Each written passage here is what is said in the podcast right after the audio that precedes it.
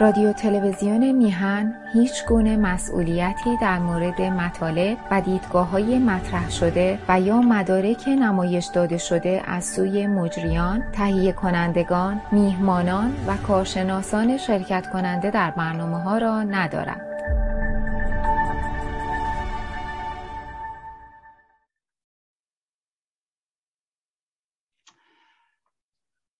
درود به همه بینندگان گرامی در ایران و خارج از کشور و در هفته پیش گفتم و باز هم می‌گویم نوروز همه این عزیزان هر جا که هستند خجسته باد.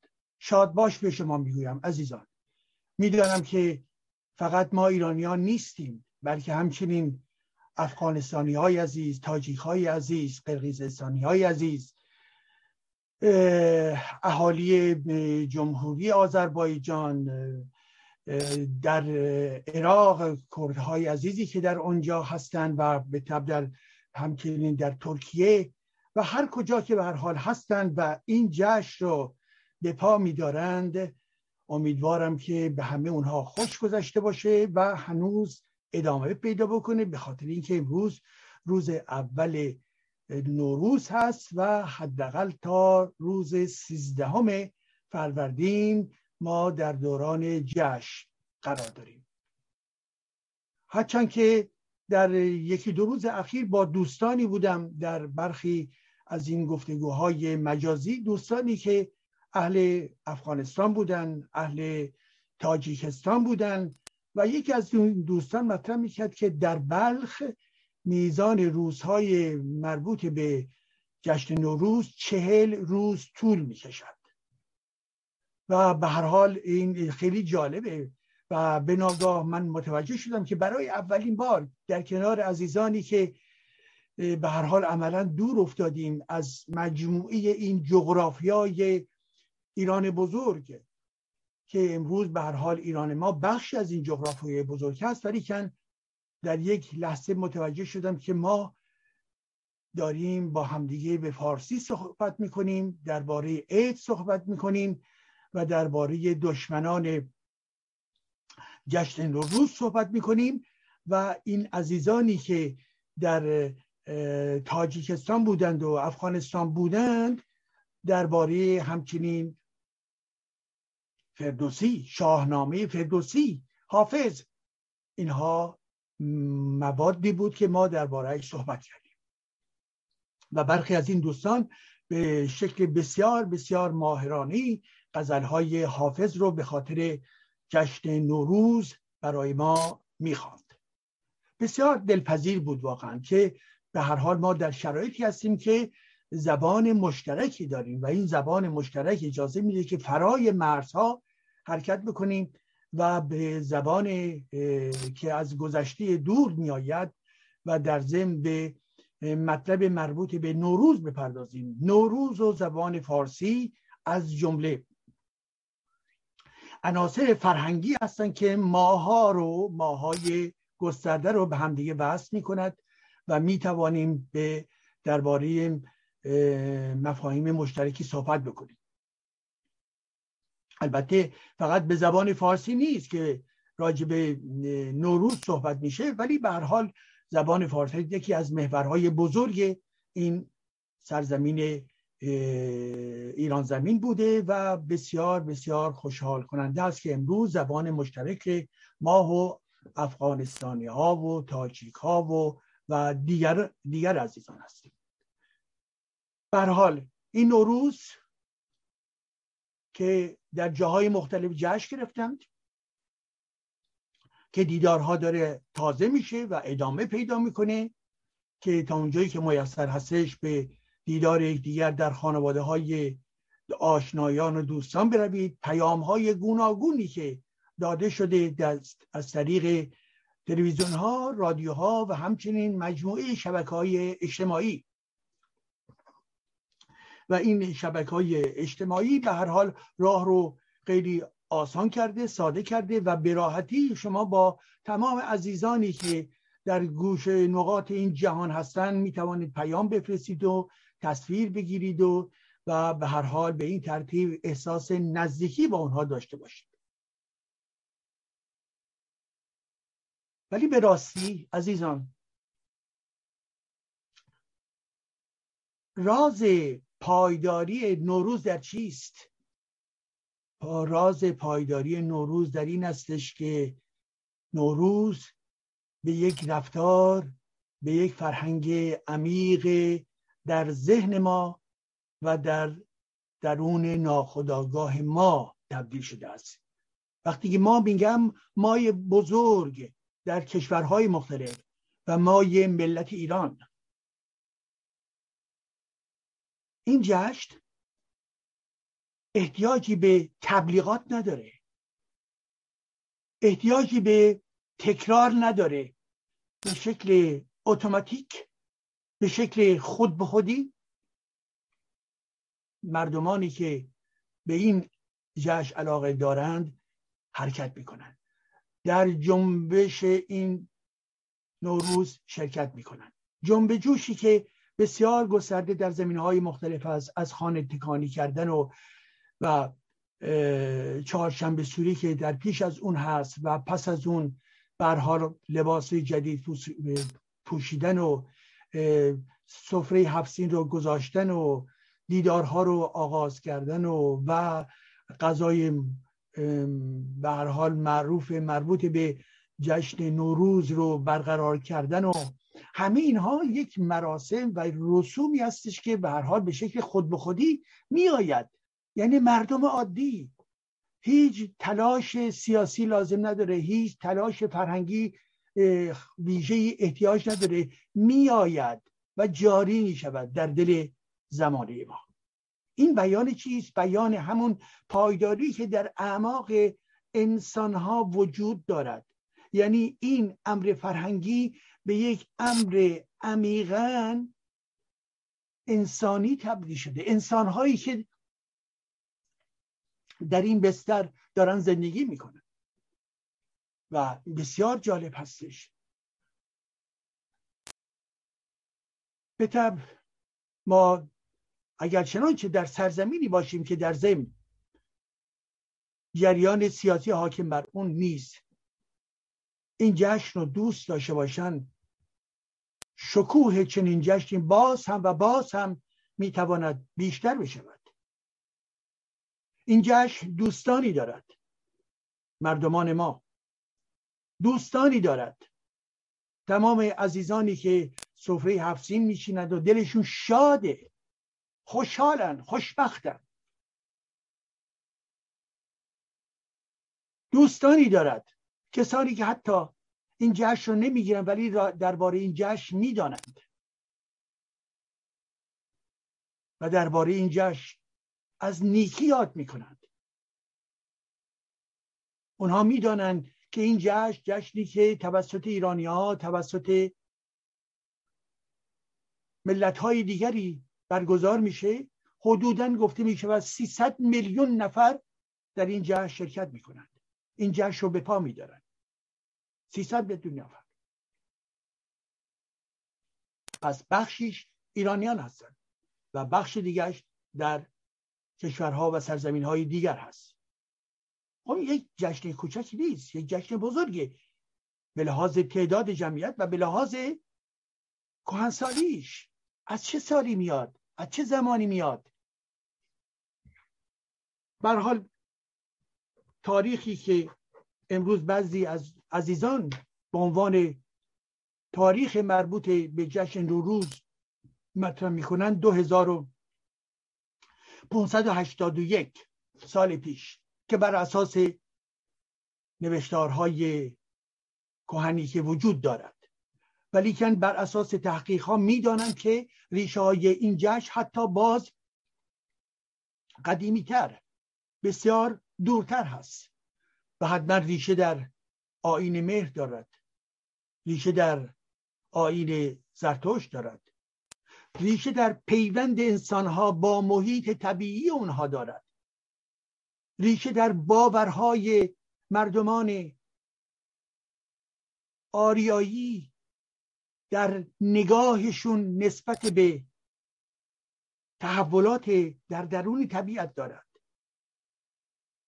نوروز یکی از جشنهای متعددی هست که مردمان هند اروپایی و همچنین آریایی ها به کار می بردن. روشن است که وقتی که من از آرای آریایی ها صحبت می کنم بحث بر سر نجات نیست. بحث بر سر فرهنگ و زبان ها هست. فرهنگ ها و زبان ها پیوسته در اساسا وقتی که در ادبیات گوناگون در مورد آریایی ها در زمین زمانه ما و در درون تاریخ ما. از جانب ایرانیان و افغانستانی ها و دیگران یاد می شود به هیچ وجه جنبه نژادی ندارد. به خصوص این رو تاکید می‌کنم به خاطر اینکه برخیا از استفاده کردن از این واژه وحشت می‌کنند و دروغ میبافند. نخیر آریایی به معنای زبان هاست به معنای فرهنگ به معنای رسومه. پس بنابراین این جشن روز در دل این تاریخ و با امر فرهنگی آریایی انسان ها ارتباط داشته است. و در ارتباط با طبیعت ببینید توجه بکنید جشن نوروز یک رابطه مستقیم با طبیعت دارد. امروز می‌دانیم که از نظر فلسفی و در دنیایی که ما زندگی می‌کنیم از نظر اکولوژیکی یکی از بحران هایی که صحبت از اون می‌شود مسئله گرمایش زمین هست. گرمایش زمین که نتیجه به هم خوردن تعادل بین انسان و طبیعت و جانور هست. چرا؟ به خاطر نوع مدل تولیدی نوع مدل صنعتی که عملا انسان بر علیه طبیعت اقدام کرد. شرایط رو ناهموار کرد. و اگر مسئله امروز گرایشی در ارتباط با امر محیط زیستی روش می کند در جهان و اگر امروز صحبت از گرمایش زمین می شود به خاطر همین عدم تعادلی هست که پیش آمد و انسان قره شد انسان مغرور سعی کرد از طبیعت به عنوان فقط مواد اولی استفاده بکند و علیه طبیعت برای تخریب اون تلاش بکند. نوروز چیست؟ نوروز این همسویی و همخانی میان انسان طبیعت و جانور است. بهاری است. و در این بهار این سه کنار هم قرار دارند. رستاخیزی در طبیعت هستش. تحول و زندگی در طبیعت هستش. بنابراین به ناگزیر جنبه شادمانه داره. شادمانه ای که در به ماهیت و طبیعت این نوروز برمیگردد. خب به این ترتیب آنچه که مهم هست در این دنیا های و هوی زیاد است. در این دنیا سر و صدا زیاد است. ولی یکی از صداهای زیبایی که وجود دارد صداهای در درون طبیعت هست های و هوی جنگ هست های و هوی اسلحه هست ولی در این حال صدای دوستی صدای مهر صدای انسانها صدای پرندگان اینها نیز هست. که به ما آرامش می‌دهد. بنابراین جشن روز دوستانی دارد. همه مردمان دوستان این جشن هستند. ولی در ضمن جشن روز دشمنانی دارد. دشمنان خیلی مشخص عزیزان. دشمنانی که همینجا هستند. در ایران ما هستند. و نمایندگان آنها در اینجا و آنجا هستند. چرا این رو می‌گویم؟ شما می‌دانید که در برخورد به جشنهای ایرانیان فرهنگ ایرانیان فرهنگ ایران شهری اسلامگرایان یکی از اون نیروهای فعال علیه این جشنواره ها بودند. و همچنین تعیین نظران چپ تعیین نظران در واقع شوونیست که پیوسته علیه فرهنگ ایران شهری عمل کردند. اسلامگرایان می‌دانیم از زمان تجاوز تازیان به سرزمین ما هدف چی بود؟ نابود کردن زبانهای ایرانی بود. نابود کردن فرهنگ ایرانی بود. نابود کردن نوروز بود.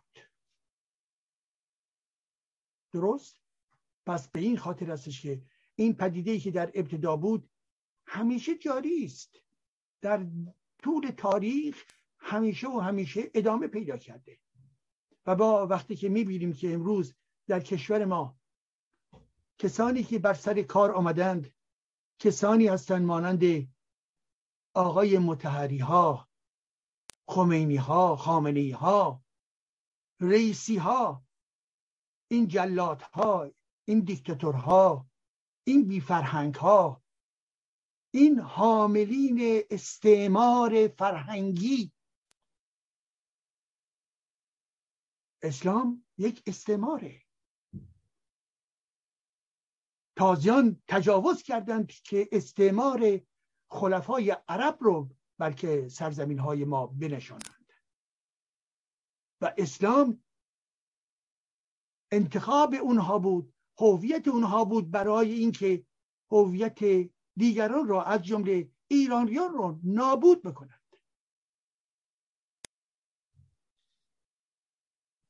و اینها امروز چی کار می‌کنن ادامه همون خطه عزیزان. ادامه همون خطه نمی‌دانم دیدید عزیزان یا نه. آقای رئیسی یک رئیس جمهوره که در واقع یک ملای بیمقدار هست یک ملای آدمکش هست یک ملای بی سواد هست. امروز به شکرانی ولایت فقیه مستبد اعظم بر سر قدرت به اصطلاح جمهوری اسلامی نشسته است. عکسی از خود گرفته است.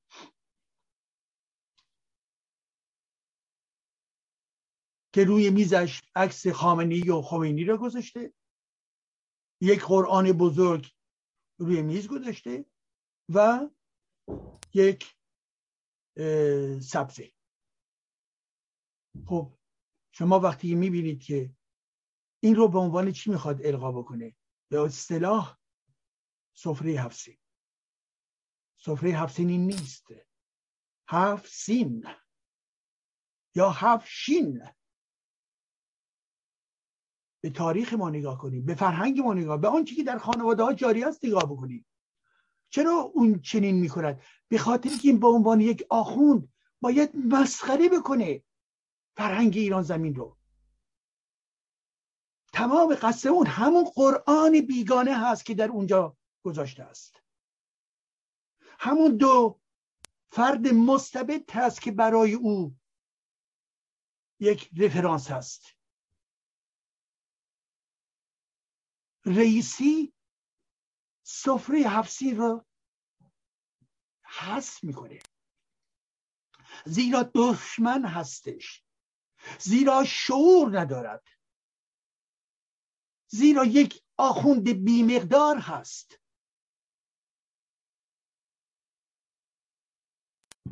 و به قول یکی از دوستان که پیوسته همیشم شنیدید می‌گویند آخوند دوزاری. آخوندهای دوزاری که امروز به قدرت رسیدن و دوزارها تبدیل شده به میلیون ها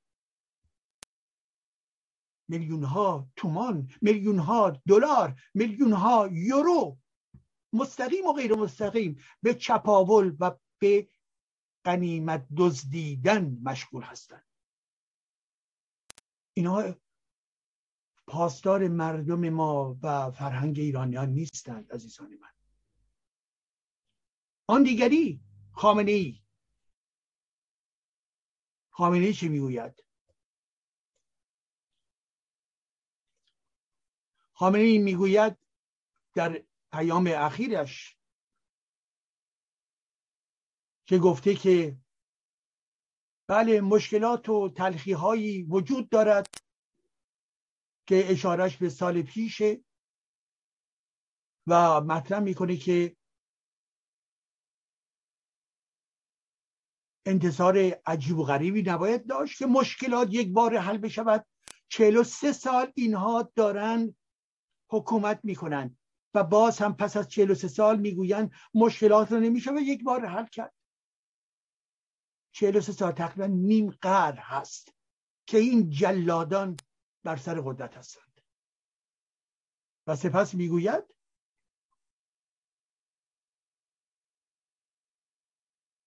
از دولت خودش حمایت می‌کنید تعریف می‌کنید دولت سیزدهم که تازه نفس است و علاقه من به حرکت های مردمی است و ریل جداگانی با دولت قبل روحانی دارد و مدعی است که این دولت توانسته امیدهایی را در مردم زنده بکند.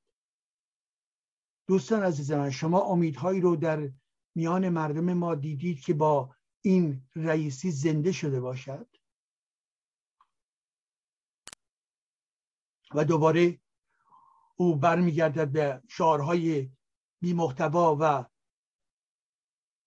همیشگیش مانند این که باید به تولید پرداخت تولید باید اشتغال به وجود بیارد و او باز ادعا می کند که از جمله موفقیت ها چه بوده است؟ این بوده است که درباره کرونا موفقیت حکومت جمهوری اسلامی درباره کرونا. چقدر وقیح باید باشه آقای خامنه که هست. کسی که دستور داد در همون گام اول که واکسن های فایزر و مدرنا در ایران نباید بیاد گفت من تصمیم می‌گیرم و اینطوری باید بشود نباید بیاید و نباید پخش شود. و منجر به چی شد؟ منجر به مردن هزاران نفر ایرانی به خاطر اینکه این جلاد نمی‌خواست. و چه بسا در ارتباط با مافیای خودش طرح دیگری در نظر داشت. نمی‌خواست. حال آنکه خودش به شکل مخفیانه این واکسن رو گرفت و استفاده کرد.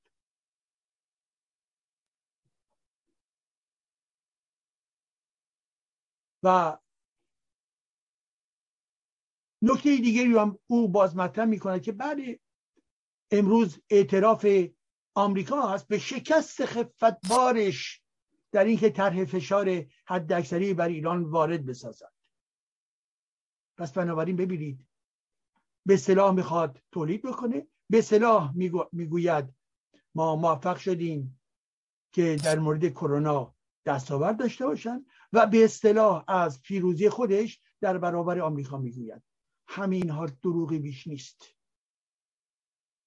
حال این در کجا است؟ در پیام نوروزیش هست در پیام نوروزی که عزیزان ما در زمان دوران پهلوی داشتیم.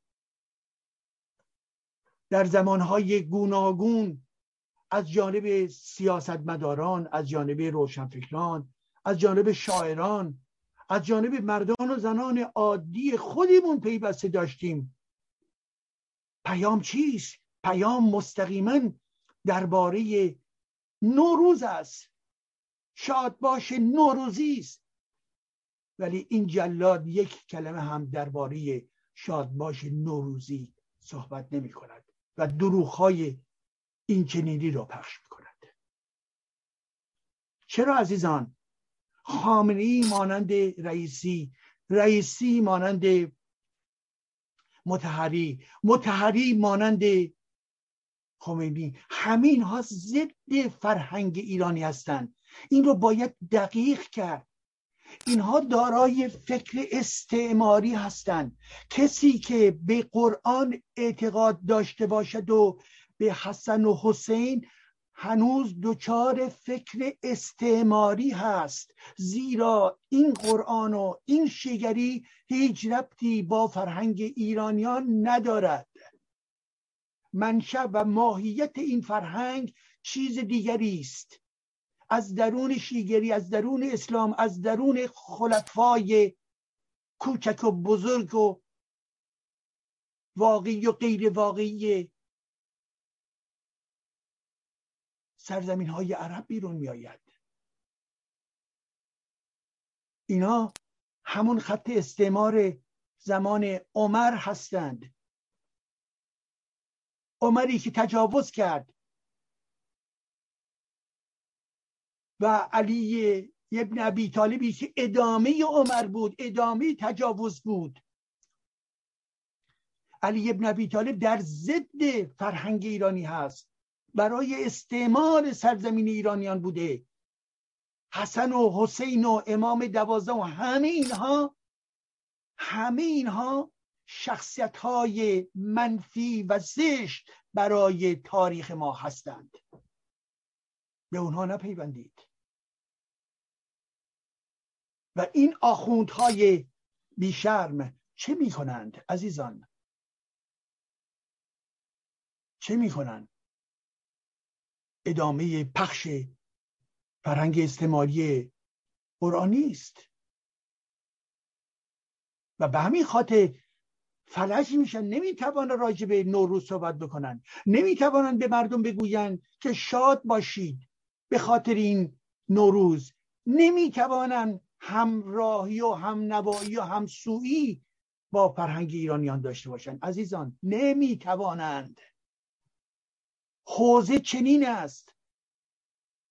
حتی اونجایی هم که برخی ممکنه آخوندها و طلبه ها تبریکی به اصطلاح بگویند ذهن اونها در تناقض با فرهنگ ایران شهری هستش.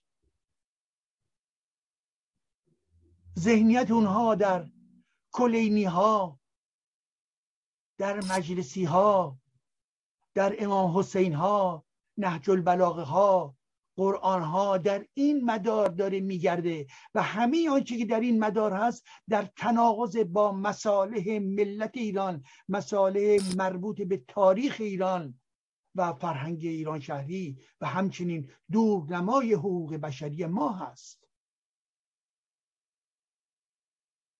پس ببینید بله.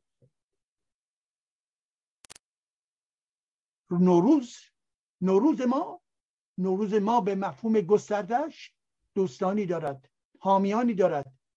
و این حامیان و دوستان که بسیارن 300 میلیون همینها ادامه دهنده راهی هستند که این نوروز و باز و باز و باز در دل تاریخ گذشته بوده است و در آینده نیز جاری خواهد شد. مطمئن باشید.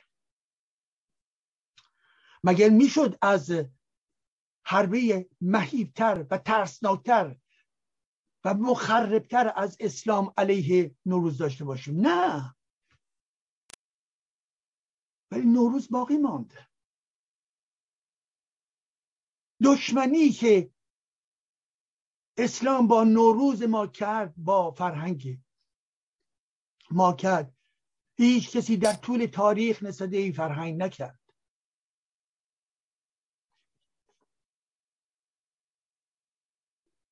به این خاطر است.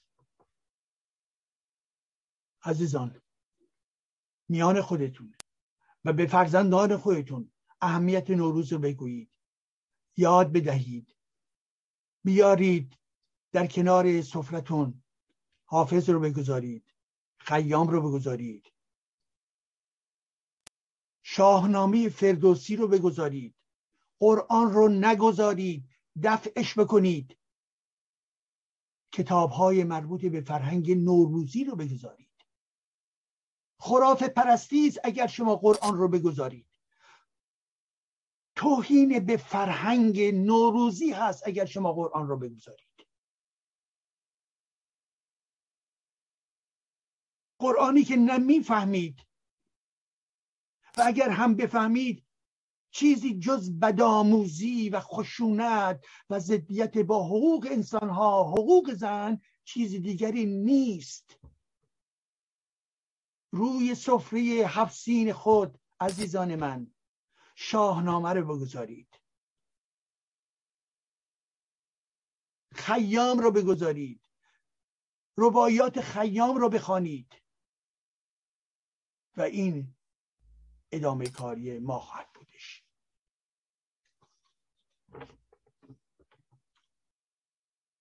خب این یک نکته. نکته دیگر دوستان عزیز من. جنگ ادامه دارد.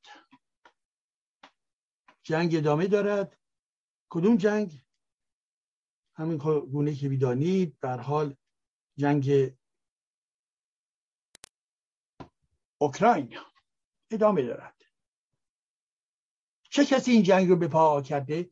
دیگر امروز جهان همه می‌دانند. نظامیان و ارتش متجاوز روسیه. آقای پوتین.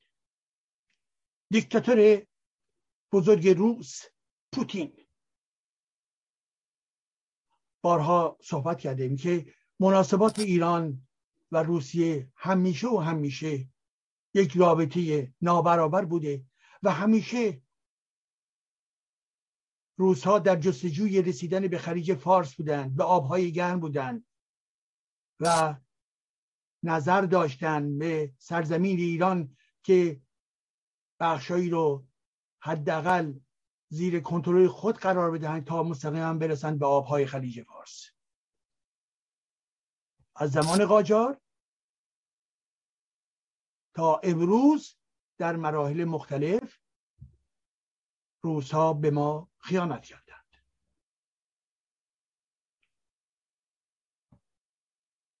روزها دست پرورده های خود رو داشتند مانند حزب توده تمایلاتی اکثریتی جاسوسایی را داشتند.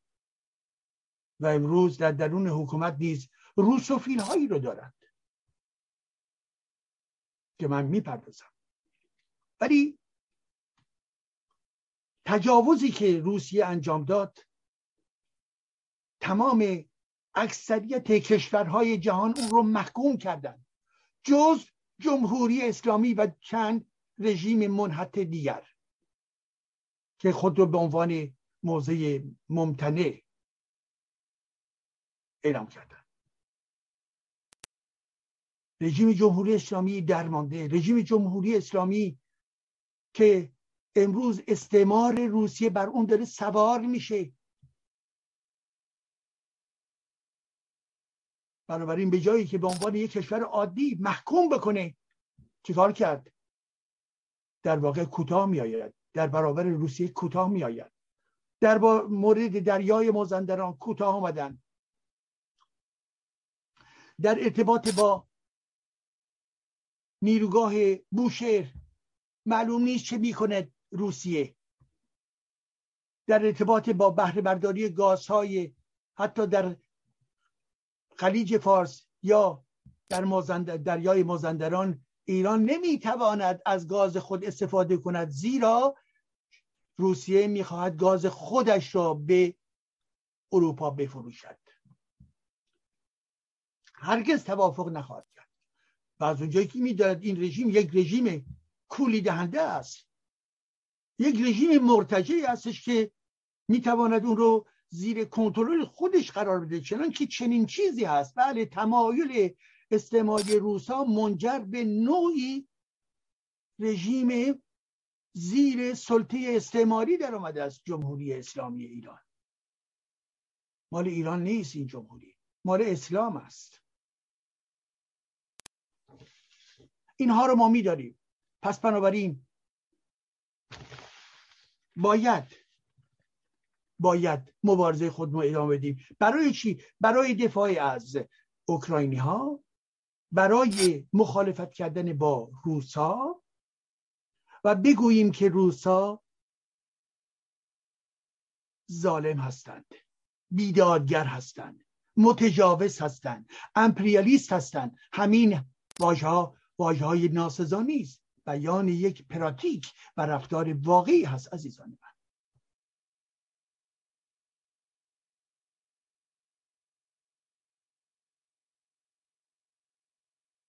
و این امر یعنی وجود و حضور نیروهای ارتشی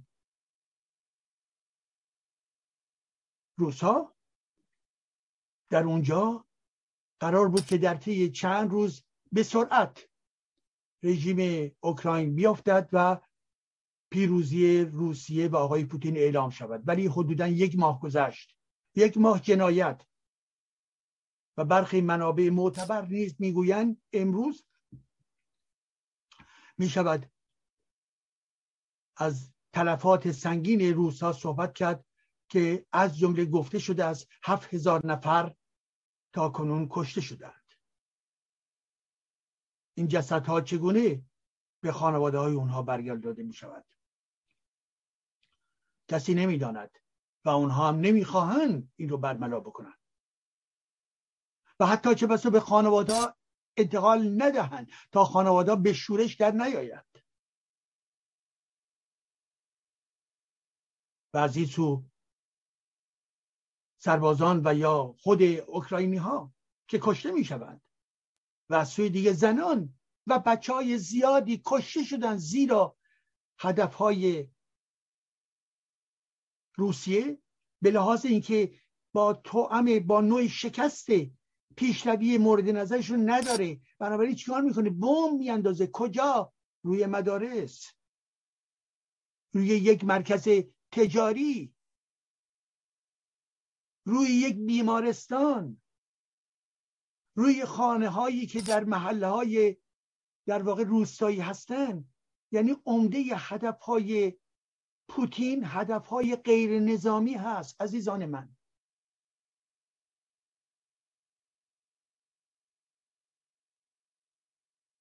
این است دنیای خشونتبار پوتینی. دنیای خشونتباری که به این فرد اجازه داد این فضایی که به این فرد اجازه داد که چیکار بکند؟ که برخلاف حقوق بین ملی و برخلاف تصمیمات سازمان ملل با ادعاهای واهی به این معنا که نازی ها در کیف بر سر کار هستند که یک دروغ یک دروغ آشکار هست. و باز با ادعای واهی این که ناتو داره آماده می‌کرد که خودش حمله بکنه این حرفا که این هم یک دروغ دیدید. ناتو علیرغمی که الان هم روسیه داره تجاوز می‌کنه و یک ماه از تجاوزش گذشته ناتو کاری نکرد. تمامی داستان ساخته و پرداخته دستگاه تبلیغاتی به پوتین بود.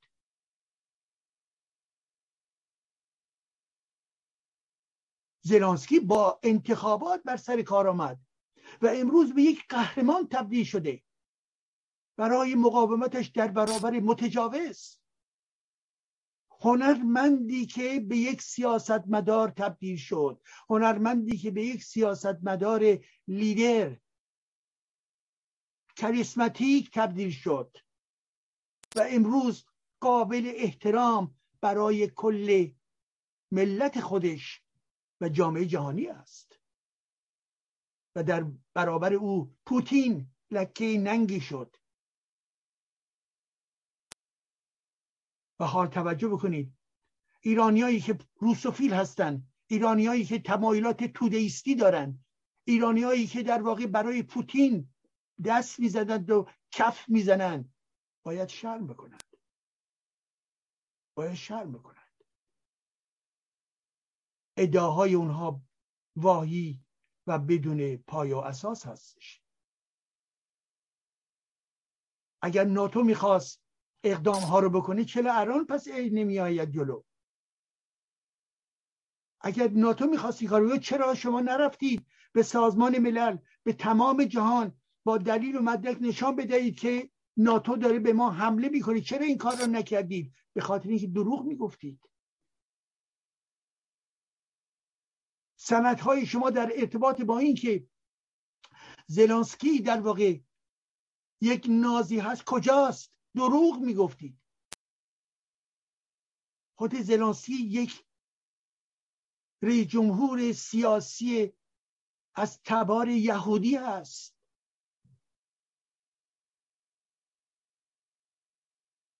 و این روسوفیل های وطنی که همیشه اوریان البته نمی‌گوین مچمش می‌کنن اما اگر می‌کنن ولی در ته ذهن اونها پوتین خوابیده است. هر جا اینا رو ببینید انتقاد بکنید. که عملا تبدیل شدن به بالنگوهای پوتین به بالنگوهای استعمار روسی علیه یک کشور مستقل. امروز چه کسانی کشته می‌شوند؟ زنها بچه ها و مردهایی که هیچ خطایی علیه روسیه نکردند.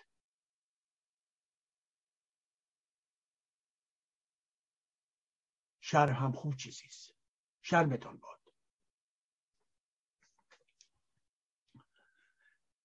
این طرف جنگ پوتینی اون طرف هم قربانی ها هستن.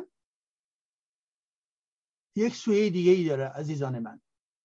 و این سویه دیگهش درباره ادبیاته.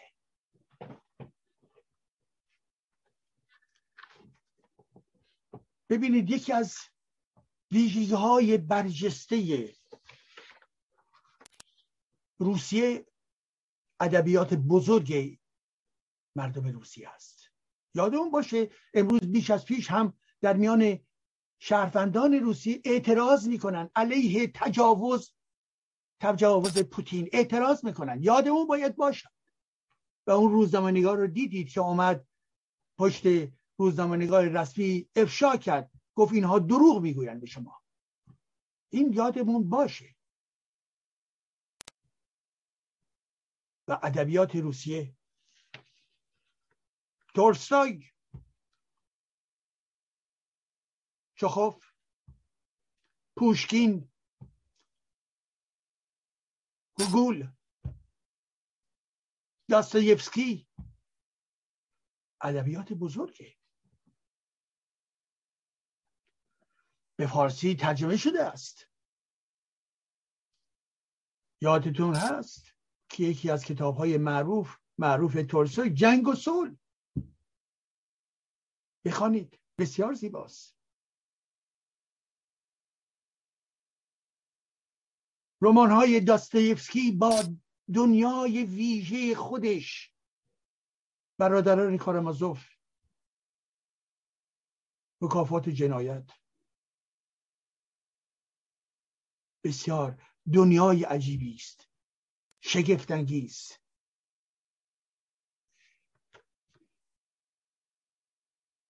شعر و ادبیات و تئاتر روسیه یکی از دستاوردهای بزرگ بشری هست.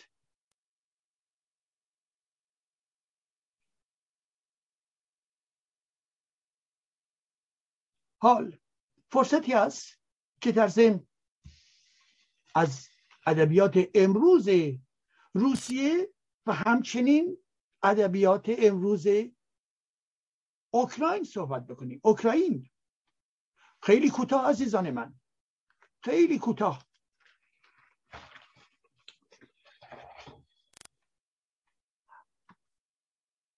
یک نکته رو در نظر داشته باشید. و این که ادبیات اوکراین ادبیات بسیار گسترده ای هست. کسانی این ادبیات رو به وجود آوردن همشون اوکراینی نیستن ولی به زبان اوکراینی نوشتن. به زبان اوکراینی نوشتن. و بنابراین منجر به این شده که یک ادبیات پرقدرتی به وجود بیاید. در این چند قرن اخیر. به عنوان نمونه تاراس شوچیکو ایوان فرانکو میخایلیو کوتس بویسکی یوکو گیرایکا اوکسانا زابوسکو. و کسان بسیار بسیار متعدد دیگر. اینها کسانی هستند که یک ادبیات بزرگ رو به وجود آوردن. من نمی‌دانم به فارسی آیا ادبیات اینا ترجمه شده است یا نه ولی باید نگاه کرد. از سوی دیگر در همین روزهای اخیر نیست درباره ادبیات روس و اوکراین و پیوستگی های این ادبیات در رسانه های مختلف در غرب و از جمله در فرانسه صحبت شده و وجود دارد. ببینید عزیزان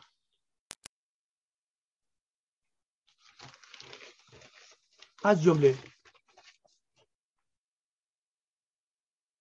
لوموند و نویسندگان روس و اوکراینی در ارتباط با مسئله جنگ. آنها درباره جنگ چه می‌گویند؟ و جالبیش در این است که در این نوشتارها هم درباره نویسندگان زنده روس داره صحبت میشه هم نویسندگان اوکراینی داره صحبت میشه. یکی از این نویسنده ها کیست؟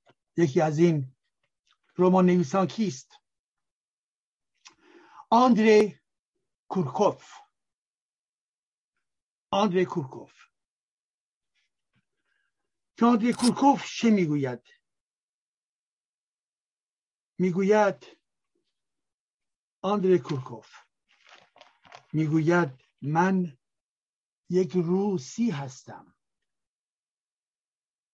از نظر تبار من روسی هستم.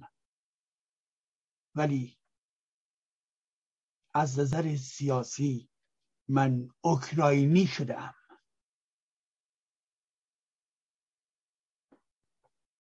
و اعتراض می‌کنه علیه این جنگ. از جمله در کتاب خودش کتاب رمان خودش که تحت عنوان زنبورهای خاکستری علیه جنگ صحبت می‌کنه. مایه این جنگ ها که در اون کتاب آمده است جنگ های دونبسه اون منطقه شرقی اوکراین که توسط روس ها عملا اشغال شد و در ابتدا توسط طرفداران روس و امروز مستقیما توسط خود روس ها نیز اشغال شده است و دو تا از این جمهوری های پوشالی رو در این نقطه قرار دادند و این به دنبال تصرف شبه جزیره کریمه هست که در سال 2014 صورت گرفت و روس ها رفتن اون رو تصرف کردن و به دنبال اون جنگ هایی که ادامه داره در این منطقه دنبس و در کتاب زنبورهای خاکستری خودش از جنگ صحبت می‌کنه.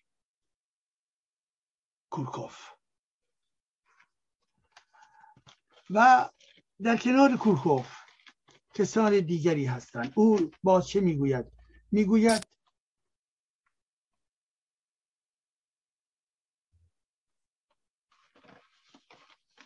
اجازه بدهید که آه ببینید چه زیبا می‌گوید. می‌گوید کورکوف می‌گوید جنگ دوباره آغاز شد. هیتلر جنگ را در ساعت چهار صبح آغاز کرد و پوتین در ساعت پنج صبح. و این تفاوت زیادی نیست. جنگ جنگ است. تفاوتی نیست. خیلی معنادار هست. یعنی تجاوزی که هیتلر کرد قابل قبول نمی‌توانست باشد. در ارتباط با همین اوکراین. چهار صبح و این بار پنج صبح یک طرف هیتلر یک طرف دیگر پوتین انجام داد. بیان یک بیعدالتی است هر دو خواستن این سرزمین رو به تصرف در بیاورند. چرا؟ و می‌گوید کورکوف بنابراین می‌گوید فرقی ندارد. این جنگ پوتینی با جنگ هیتلری فرقی ندارد. در اینجا مردمانی هستند که نابود شدن. در اینجا سرزمینی هستش که اشغال شده.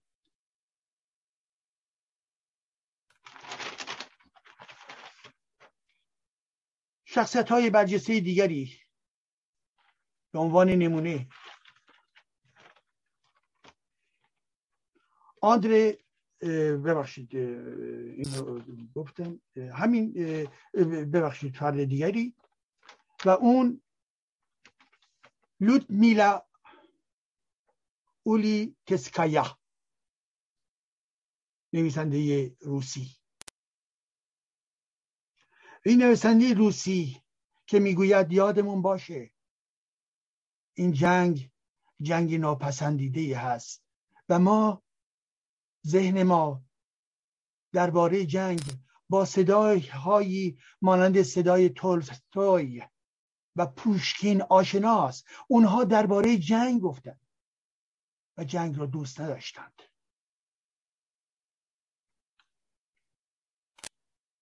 و اون می‌گوید بروید بخوانید. پوشکین و تولستوی را اونها جنگ رو دوست نداشتند و بخوانید ببینید که صدای اعتراض اونها کماکان امروز نیز دارای اعتبار است. این جنگ جنگ غیر عادلانه است.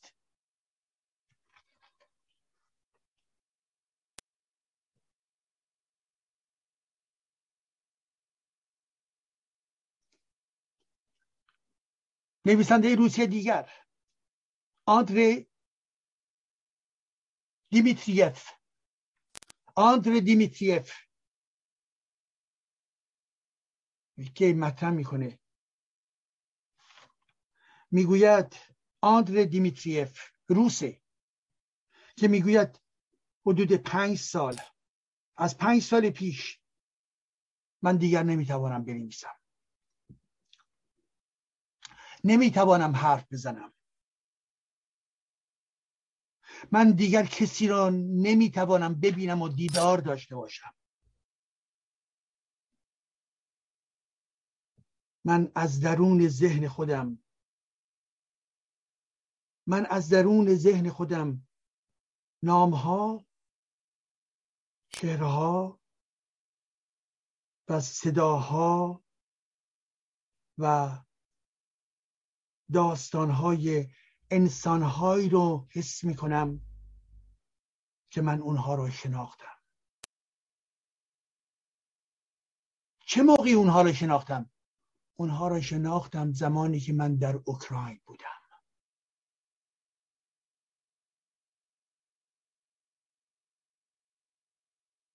در گذشته پنج سال پیش و امروز پنج روز پیش می‌گوید. پنج روز پیش دوباره اونها رو دارم در ذهن خودم می‌بینم. من روز دارم می‌بینم. اونها چه کسانی هستن؟ اونها دوستان من هستن. با اونها نشستم با اونها غذا خوردم با اونها گپ زدم با اونها درباره ادبیات صحبت کردم با آنها راجع به داستانهای خودم گفتم. و امروز به ناگهان می‌بینم که روسیه بر علیه اونها قرار گرفته است. او می‌گوید بله من در اوکراین بودم و اوکراین را دیدم و امروز نمی‌تواند قابل قبول باشد برای من. که به نام روسیه انسانهایی در اونجا کشته می شود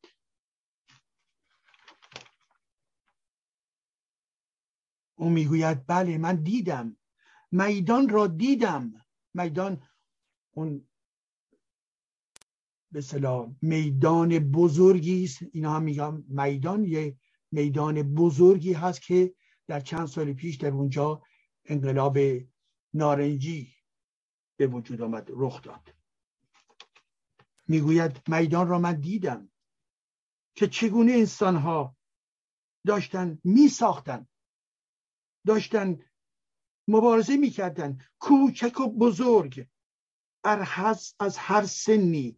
زن و مرد کنار هم بودند که با هم بخوانند. با هم برای دفاع از سرزمین مشترکشان در برابر استبداد بگویند نه. بله من اوکراینی ها رو دیدم.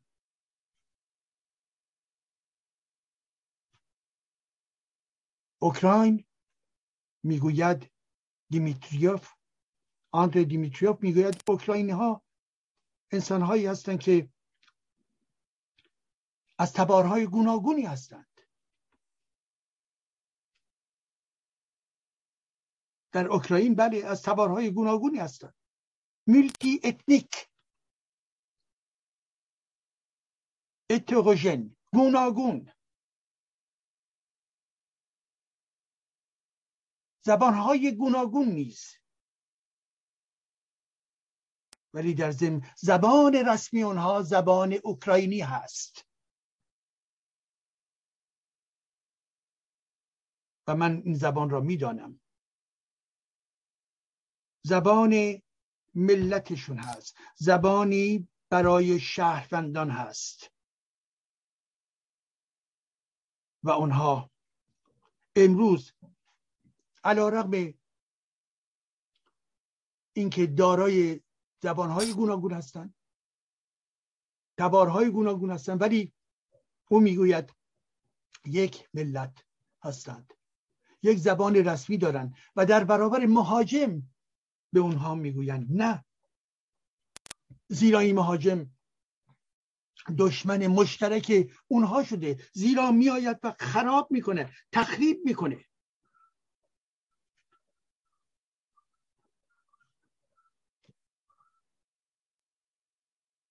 و باز می‌گوید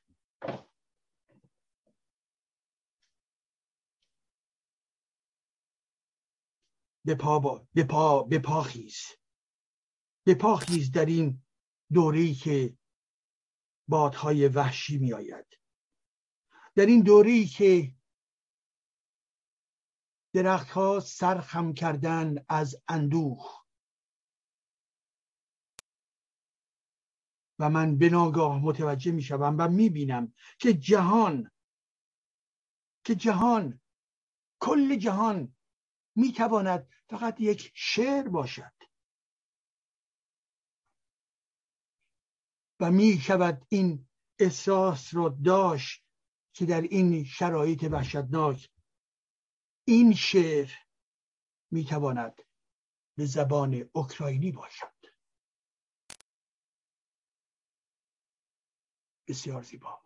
در این جهان در لحظه ای که درختها سر خم کردن به خاطر که اندوه بار هستند به ناگاه می توانیم این رو حس بکنیم که جهان کل جهان به یک شعر تبدیل بشه. یک شعر ان پویم یک شعر تبدیل بشه و این شعر به زبان اوکراینی خوانده شود این هم نمونه دیگری از نویسندگان روس است. و نویسنده دیگری روسی رو که سرگئی لوبودف سرگئی لوبودف میگه آنچه که در اوکراین میگذرد قبول کردنی نیست بخشودنی نیست. روزها در اونجا هستن. برای چی؟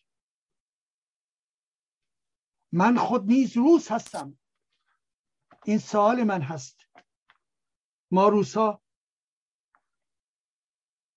ما دوباره باید به فرهنگ خودمون فکر بکنیم. به تاریخ خودمون فکر بکنیم.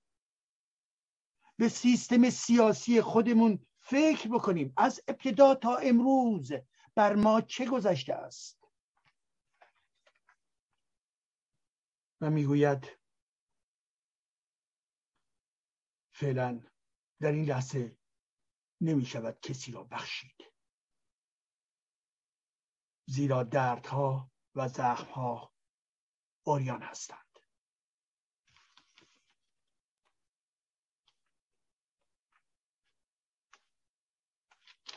این هم نکاتی بود درباره ادبیات روس و اوکراین و نزدیکی اینها. فقط فرصتی بود برای اینکه یادآوری بشه عزیزان یادآوری بشه که این کتاب ها خونده بشه در ورای این جنگی که پوتین به پا کرده. بله رفاقتی وجود دارد بین نویسنده روسی و اوکراین یا اوکراین. بین نویسنده روسی و نویسنده اوکراینی همصدایی وجود دارد و به این جنگ می‌گویند نه همصدایی وجود دارد. و به قول این نویسنده چه خوب می‌شد همه جهان در یک شعر خلاصه بشوند و این شعر به زبان اوکراینی خوانده شود و چه بسا این شعر در دل خودش بگوید نه به جنگ نه به پوتین نه به جنایات جنگی نه به ارتش متجاوز. و اینکه بله آه آری. من با مردمانی که مورد ظلم قرار گرفتن کنار اونها هستم. من مرد با مردمانی که خواستار آزادی خود هستند من در کنار اونها هستم. من در کنار مردمانی هستم که می‌خواهند از سرزمین خودشون حمایت بکنن پشتیبانی بکنن. بیادارتی هایی که در یک سرزمینی وجود دارد این دیگران نیستن که از بیرون باید بیایند و تصحیح بکنن اگر چنانچه وجود داشته باشد.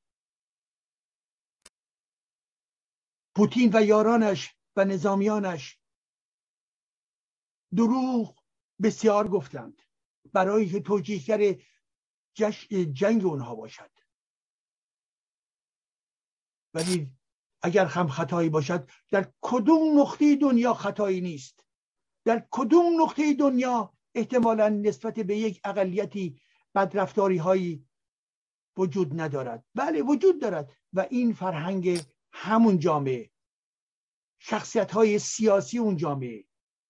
مسئولین حزبی اون جامعه که باید دموکرات باشند باید با فرهنگ باشند می‌توانند فرهنگ صلح و فرهنگ برادری برابری فرهنگ حقوق بشری رو بیش از پیش در مدرسه و دانشگاه و عرصه سیاست منتشر بکنند. پوتین یک دیکتاتوره. پوتین ادامه استالین است. پوتین یک دروغگوست. پوتین یک فاسده. میزان ثروت هایی که او در دست دارد چه میزانی هستش؟ هرگز به شما نخواهد گفت ولی برید بخوانید. یک فاسد هست. یک ضد آزادی هست. یک ضد دموکراسی است من این نکات رو در مقاله اخیرم که امشب فردا به سایت ها میفرستم بخوانید. درباره ریشه های ایدولوژیک و تاریخی پوتین که از همون استالینیزم میآید.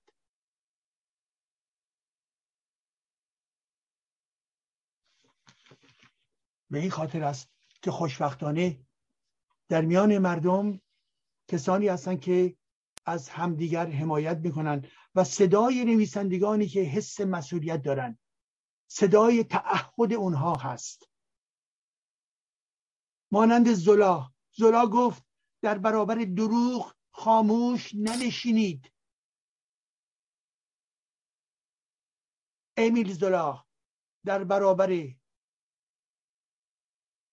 بیعدالتی تهمت خاموش ننشینید. جانبداری باید کرد. تعهد یعنی همین. نه اینکه الزاما واردی پیکار بشوید. اگر خواستید که فکر می‌کنید که آرمانی وجود دارد برای شما مهمه در راستای آزادی حقوق بشر هست اوکی. ولی حداقل رومون رو بر نگردونه ببینید. صحنه رو ببینید. تراژدی اینجاست. و امروز تراژدی تراژدی در اوکراینه. جاهای دیگه هم نیز وجود دارد. بله. ولی در این لحظه در اوکراینه. موضع شما چیست؟ به تاریخ هم می توانید برخورد کنید. ولی امروز در این نقطه اوکراینه که قربانی شده. و مورد, و مورد استقبال این همه مردمی جهان قرار گرفته. مهاجرینش و برخی میان انتقاد می‌کنن که ببینید با اون هم زخمی که در درون صحبتشون هست. ببینید در تاریخ پیش در سالهای پیش نسبت به جهان قبل جهان اروپایی نسبت به فلسطینی ها حرف نزد نسبت به سوریه ها حرف نزد نسبت به چه و چه حرف نزد نسبت به آفریقا و جنگ در آفریقا حرف نزد. و امروز درباره اوکراین صحبت می کنند و یعنی چی دوستان عزیز من؟ یعنی که ببینید ما درسته درسته حساسیت هایی وجود دارد. این حساسیت ها کجاست؟ به خاطر اینکه اوکراینی ها مانند اروپایی دیگر دارای دین مسیحی هستند. برای اینکه اونها در درون یک قاره هستند. برای اینکه اونها خواهان و طالب آزادی هستند. خب همه اینها هم این طرفی ها هم نیز همین باور رو دارن. احساس نزدیکی بیشتری دارن. و این به عنوان یک پدیده جامعه شناختی برای شناختی است. لازم نیست که در جستجوی محکوم کردن اروپایی باشید. بگویید براو آفرین بر شما که چنین کاری رو می‌کنید. استقبال می‌کنید از مهاجرین. این رو بگویید. بعد میآیند انتقاد می‌کنن. اگر کمبودی در برخورد این هاست اون کمبود رو یادآوری بکنید. ولی به شکل در واقع موزیانه ای انتقاد علیه اروپایی نکنید که چرا اروپایی به مهاجرین اوکراینی کمک می کند موزی نباشید. به علاوه عزیزان من اینها دروغگو هستند کسانی که این بالنگوها رو دارن پخش می‌کنن. به دنبال بحران سوریه. چه گذشت؟ تعداد بیشماری در واقع به سوی ترکیه و از اونجا به طرف کشورهای دیگر آمدن. در شرایط بسیار بسیار سختی. افرادی که نابود شدن در این مسیر و غیر ولی مگر آلمان نبود خانم مرکل مگر نبود که حدود یک میلیون سوری رو در آلمان جای داد؟ بله به خاطر اینکه نیاز داشتن نیاز به یک جمعیت داشتن. و این سوری ها می آمدن با توجه به سطح درسشون که و آمادگیشون برای وارد شدن به بازار کار اینها رو پذیرفتن. یک میلیون نفر. چرا پس سکوت می‌کنید؟ چرا این حرف رو بیان نمی کنید چرا دروغ می‌گویید؟ آنجایی هم که استقبال خود به خودی وجود دارد که این واقعیت در ارتباط با اوکراینی هست هیچ ایرادی ندارد. برای که برخی از این اروپایی ها حس این رو دارن من با خودشون صحبت می‌کنم می‌گفتن که به فرض مهاجرینی که از کشورهای دیگر میآیند کشورهای مسلمان و عربی یک عدم اعتماد وجود داره مبادا در میان اونها تروریست های اسلامی خودشون رو مخفی کرده باشند و تناقض فرهنگی وجود داشته باشد. به این دلیل حال این مسئله رو باید توضیح داد یا باید دقت بیشتری در ارتباط با مدیریت این گونه مهاجرت ها باید صورت بگیرد. ولی مردم اروپا رو محکوم نکنید. استقبال می‌کنن از لهستانیا نزدیک یک میلیون اوکراینی رو در درون خودش پذیرفته. امروز رقمی بین دو الی سه میلیون و امروز من شنیدم حتی حدود ده میلیون حدود ده میلیون از خانه و کاشانه خودشون بیرون آمدن که حال یا در درون اوکراین هستن یا از اوکراین نیز بیرون زدن. خب این یعنی ده میلیون یعنی یک چهارم جمعیت.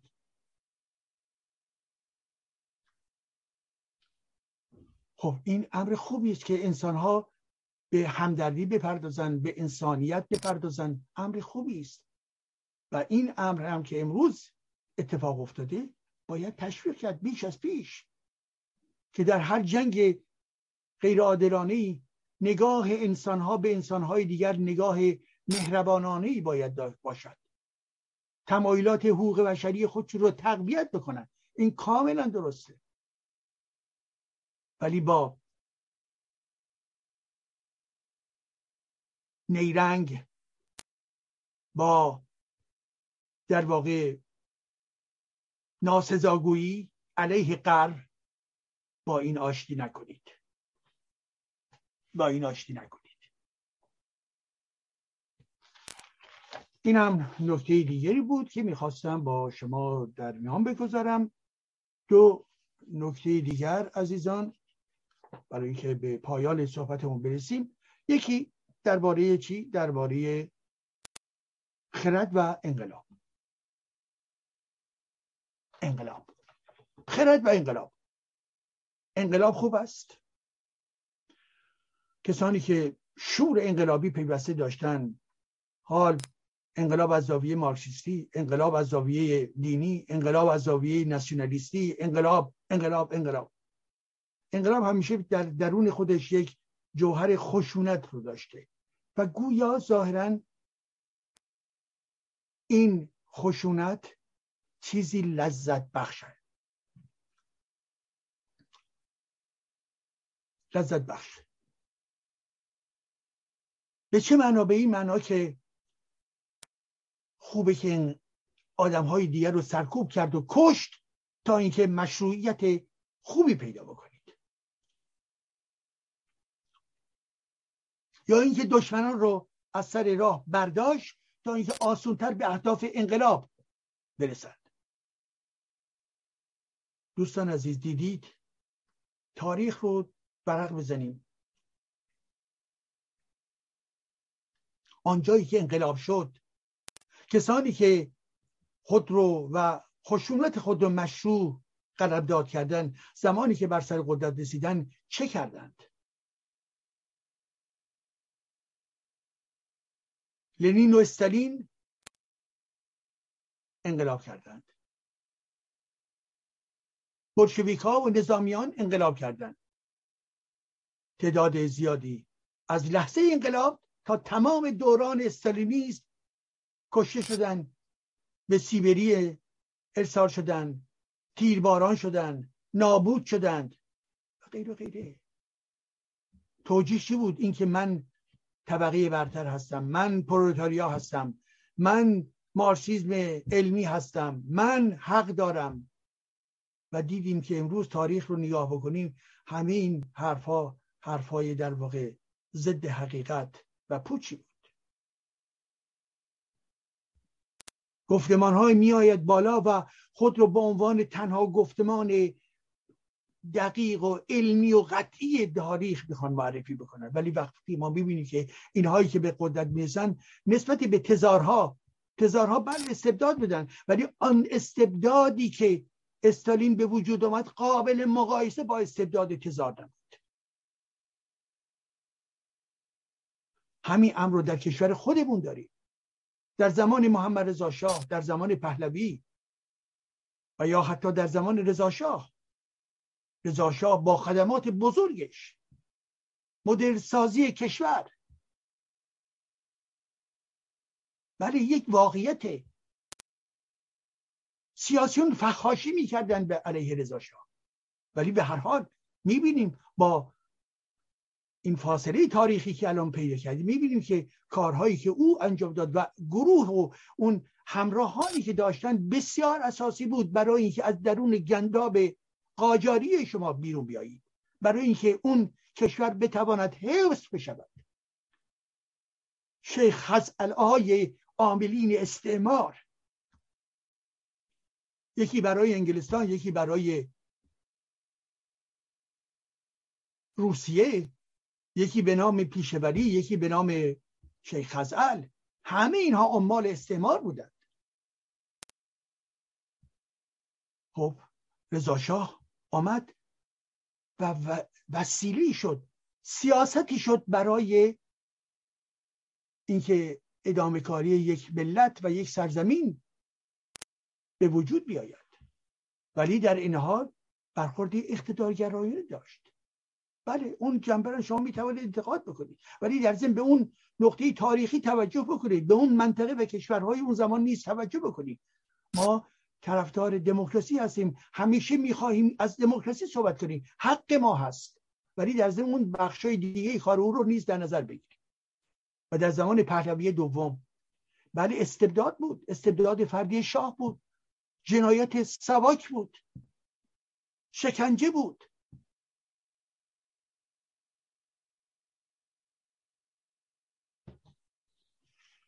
و رسیدی به انقلاب. انقلاب اسلامی. یک سلسله از حقوق های اجتماعی حقوق اجتماعی که اون زمان برای زنان وجود داشت. نابود شد. مناسبات مدرتر سیستم دادگاهی مدرتر و با کیفیتی بود. نابود شد. گرفتار آخوند و امامه او شدیم. گرفتار حوزه شدیم. حوزه منشه فساد منشه فساد اخلاقی فساد دینی فساد سیاسی فساد انسانی در حوزه تمرکز این هاست. و ما گرفتار حوزه شدیم. و حوزه زمانی که قدرت رو به دست گرفت چه شد؟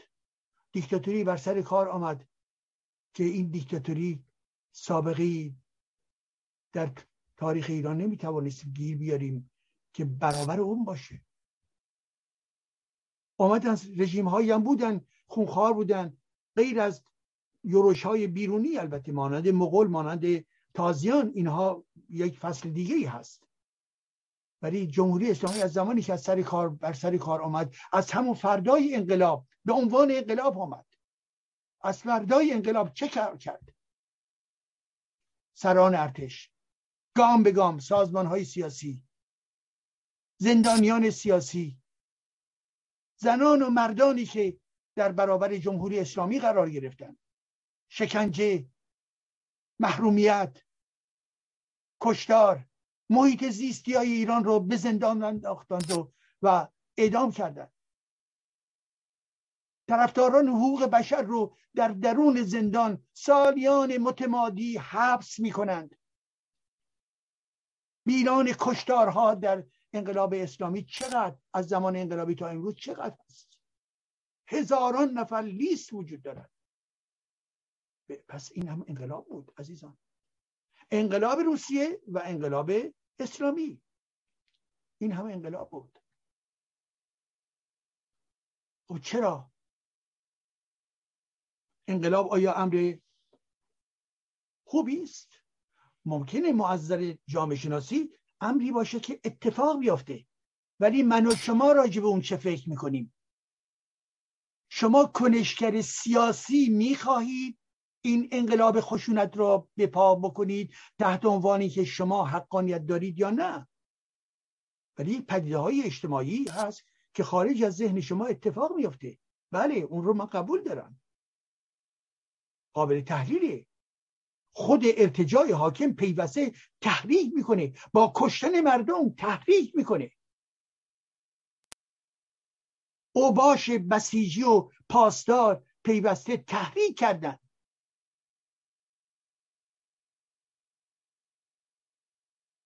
این درسته.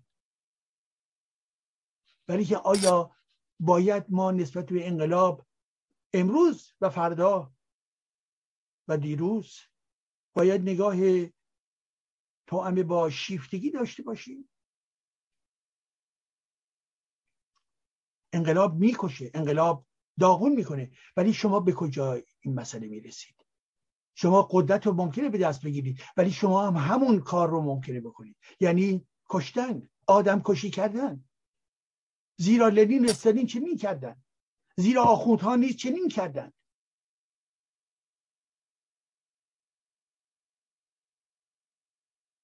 برای این چنین شد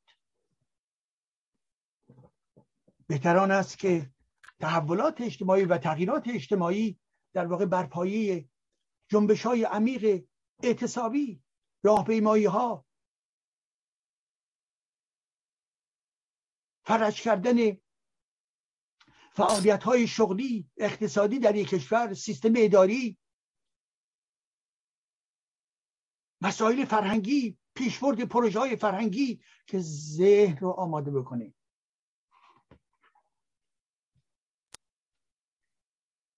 دستتون چیست؟ دستتون شمشیره که حکومتی ها دارند دستتون قلم بذارید. صداتون رو پخش کنید. با هر قشتی که در جامعه هست صحبت بکنید. اگر ناتوان هستید ناتوانی است.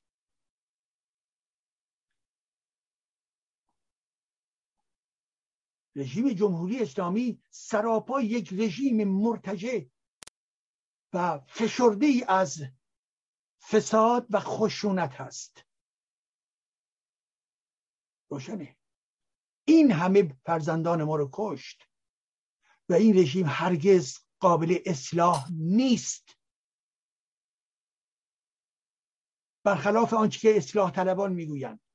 هر کدوم از این اصلاح طلبان آمدند و اونجایی که به قدرت استن بهبه و چهچه کردند و گفتن که بله کار ما از طریق اصلاح می‌گوید. نه. نه. و اصلاح می‌دونید چی می‌خواستن؟ می‌خواستن خودشون دارای رتبه در این مقام یا اون مقام باشن. این اصلاح برای اونها این بود. حال آنکه ما باید نفی کلیت این نظام رو بکنیم این حکومت به عنوان ساختار یعنی برایت فقیه سیستم های موجود شورای نگهبان و خبرگان و این مجلس آخوندی و و این سران سپاه و همه اینها اینها در مجموع باید تغییر پیدا کنه. چگونه من و شما امروز نمی‌دانیم. ولی روشنی که از این مجموعه هیچ گونه امیدی نیست که اینها تغییر بدن. چهل و سه سال گذشت دیگر نباید ما این ساده انگاری در ذهن ما باشد. ساده لوح نباید باشه خواهان برچیدن اینها باید بود. منتها در این مسیر در این مسیر تلاش فرهنگی. اینها پایه هاشون ریخت عزیزان من. پایه های اجتماعی اینها فرو ریخت. پایه های ایدولوژی دینی اینها فرو ریخت. در جامعه فقط امروز سی درصد سی و دو درصد هستش که به خودشون به عنوان شیعه میگن. تازه اونایی هم که شیعه همه که طرفدار رژیم نیستن که. یک درصد کوچکی هست که طرفدار رژیم هست و خود رژیم هست. بنابراین این رو اینکه در آینده چه خواهد شد من دقیقا نمی‌دانم. ولی آنچه که مورد توجه ما باید قرار بگیره اینه که خرد بهتر است یا انقلاب. خرد و تلاش و مبارزه و سندیکالیزم و فعالیت های مدنی و فعالیت های محیط زیستی و غیر و غیر اینها بهتره یا انقلاب؟ به عنوان یک فرهنگ نگاه کنیم. اگر دلایه های از جامعه کماکان به سوی انقلاب و مدل انقلاب رو به فرض انقلاب روس می‌دانند اشتباهه. همون انقلاب روس همون انقلابی هستش که در هفت در ایران تکرار می شود گروهی میآیند بر سر قدرت و اونها نیز به جنایتکاران بزرگ تبدیل می شود و ما چند کلمه هم درباره تاریخ. تاریخ. امروز در صحبتی بودم در یکی از این اتاقهای هاست. یکی از افراد شرکت کننده می‌گفتن تاریخ به درد ما نمی‌خورد. تاریخ رو باید دور انداخت. آنچه که مهم هستش امروزه امروزه. وقتی کسانی که می‌گوین از تاریخ صحبت می‌کنن اینها می‌خوان ما رو به اون در واقع مرد پرستی بکشانن. این حرفایی بود که چنین فردی می‌زد. چنین حرفایی بیان فقدان یک شعور هست. تاریخ یکی از رشته های علوم انسانی است. تاریخ کار تحقیقی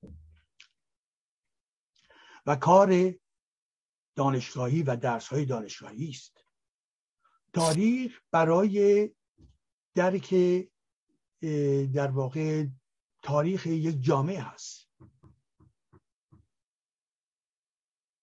تاریخ برای چیست برای اینکه ما بفهمیم که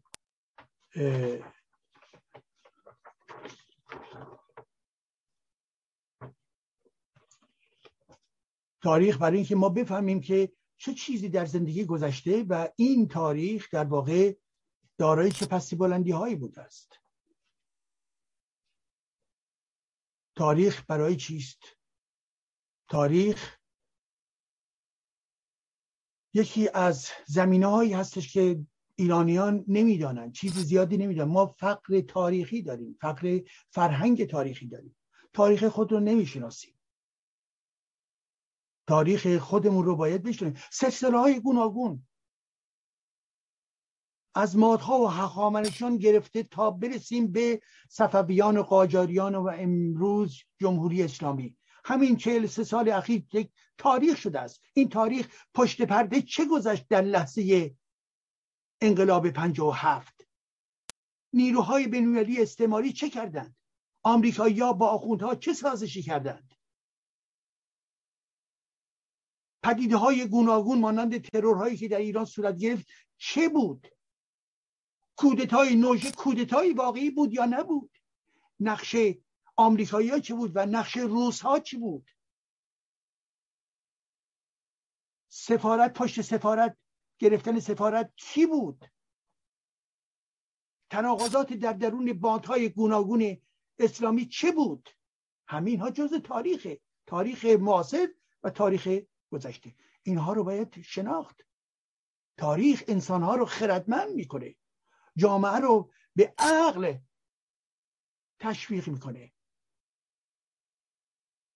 به نسلهای خودمون و دیگران باید بگوییم که تاریخ رو بخوانند به عنوان نمونه شما وقتی می‌بینید درباره انقلاب مشروطه خب تاریخ تاریخ کسبی است. آجودانی است.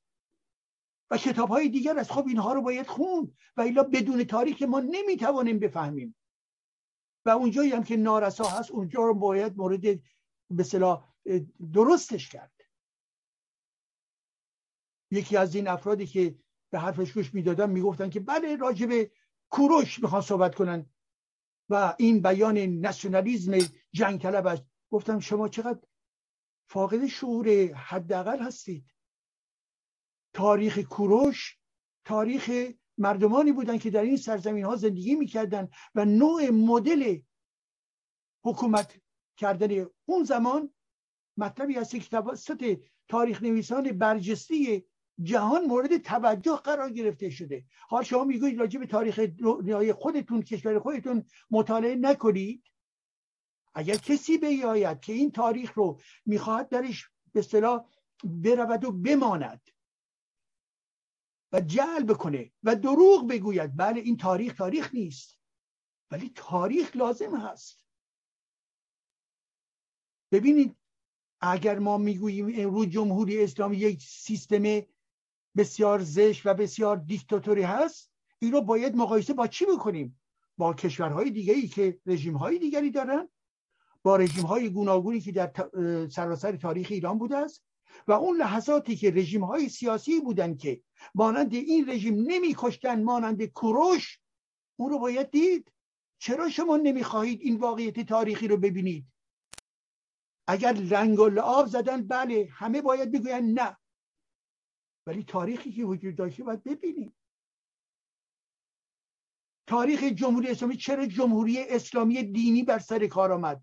ریشه های این دینداری این حکومت از کجا می آید مگر امروز شما نمی‌خواهید که طرفدار یک حکومت سکولار یا لایک باشید؟ نه سکولار بلکه بگویید لایک. مگر نمی‌خواهید؟ پس ما چگونه این ساختار حکومت فعلی که از دل تاریخ معاصر میآید رو اگر ما نفهمیم نمی‌توانیم بفهمیم که چگونه دولت آینده رو حکومت آینده رو باید تنظیم کرد باید ساخت.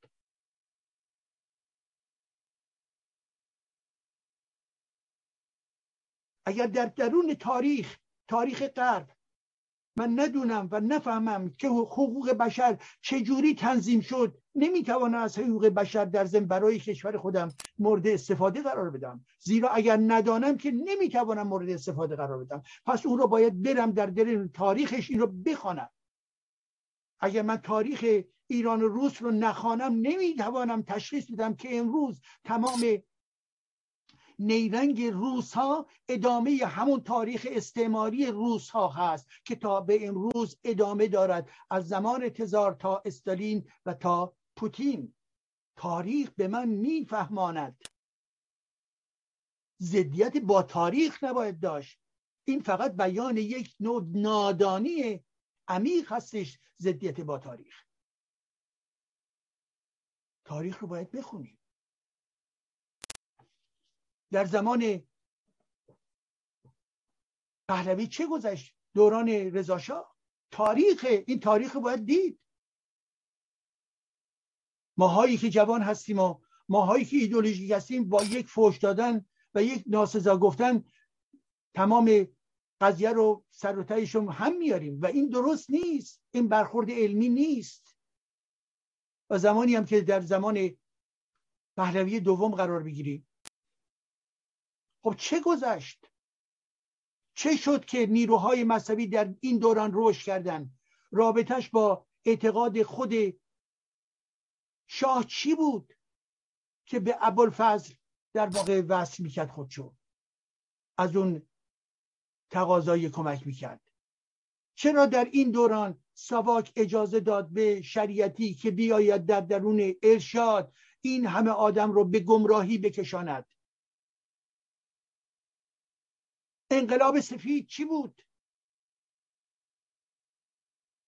بله یک انقلاب سفید بود. البته می‌گفتن اینجا با توجه به بحث قبلی ما هم ببینید انقلاب انقلاب معمولا یک اقدام خشونته یک اقدام برای دگرگونی خاد و همگانی همه جانبه یک قدرت نسبت به قدرتی دیگر هست. وقتی می‌گوییم انقلاب یعنی این انقلاب از طریق خشونت یک قدرت سیاسی رو میاندازه یک قدرت جدید سیاسی بر سر کار میآورد. که می‌تواند این انقلاب نیز زمانی می‌تواند یک کودتای نظامی هم باشد و مناسبات اجتماعی تغییر نکند. زمانی می‌تواند در ارتباط با طبقه های اجتماعی در زن باشد که هم قدرت سیاسی در درون حکومت تغییر پیدا کند هم جابجایی در درون طبقه ها یعنی گروه های اجتماعی صورت بگیرد. در در زمان در واقع بلشویکا بله هم قدرت سیاسی هم نیروهایی که اومدن قدرت رو گرفتن گروه های نپولتر نبودن دوستان عزیز. اینها بیشتر افراد طبقه متوسط بودن انتلیکتوئل ها بودن انقلابیون ای بودن. اینها قدرت رو به دست گرفتن و قدرت تزار افتاد و خانواده های تزاری هم اونها افتادن. و در انقلاب اسلامی هم باز به همین ترتیب در انقلاب اسلامی چه گذشت؟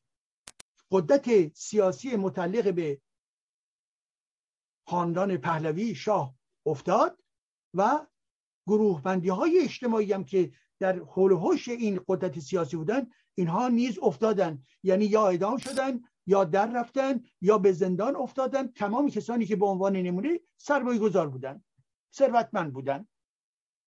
یک انقلاب عملا دگرگونی عجیب و غریبی در اینجا اتفاق افتاد که نه در اعمال خشونتش قابل احترام هست قابل تایید هست نه در ارتباط با اون محتوا زیرا کسانی که بر سر کار آمدن آخوندها بودن بازاری ها بودن یک بخشی از افراد تبهکار بودن دوز بودن جنایتکار بودن که اینها آمدن از طریق کمیته ها و غیزالی خودشون رو بالا کشیدن. و بنابراین افرادی نبودن که دارای یک منش طبقاتی توأم با صنعت توأم با اقتصاد و, و دانش باشند. و یکی از علل پسرفت جامعه ما در زمین این همین گروه هایی بود که بر سر قدرت آمدن.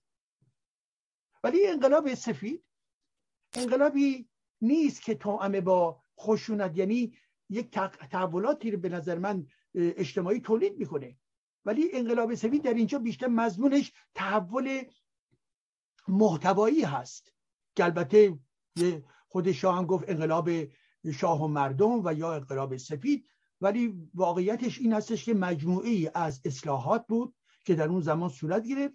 این اصلاحات مانند تقسیم عراضی بود مانند ایجاد سپاه سپاه دانش بود سپاه بهداشت بود سپاه ترویج و آبادانی بود. دادن حقوق به زنان بود. مسئله تقسیم سود کارخانجات برای یه بخش از این سود برای کارگران بود که در اون نقطه تاریخی جنبه های بسیار جالبی با خودش داشت. که البته این رو هم به حال تاریخ نویسانی هستن که می‌گوین به حال برخی محافل آمریکایی و همچنین برخی از محافل ایرانی به این نتیجه رسیدن که به حال سیستم باید خودشو یک کمی رفرم بکنه.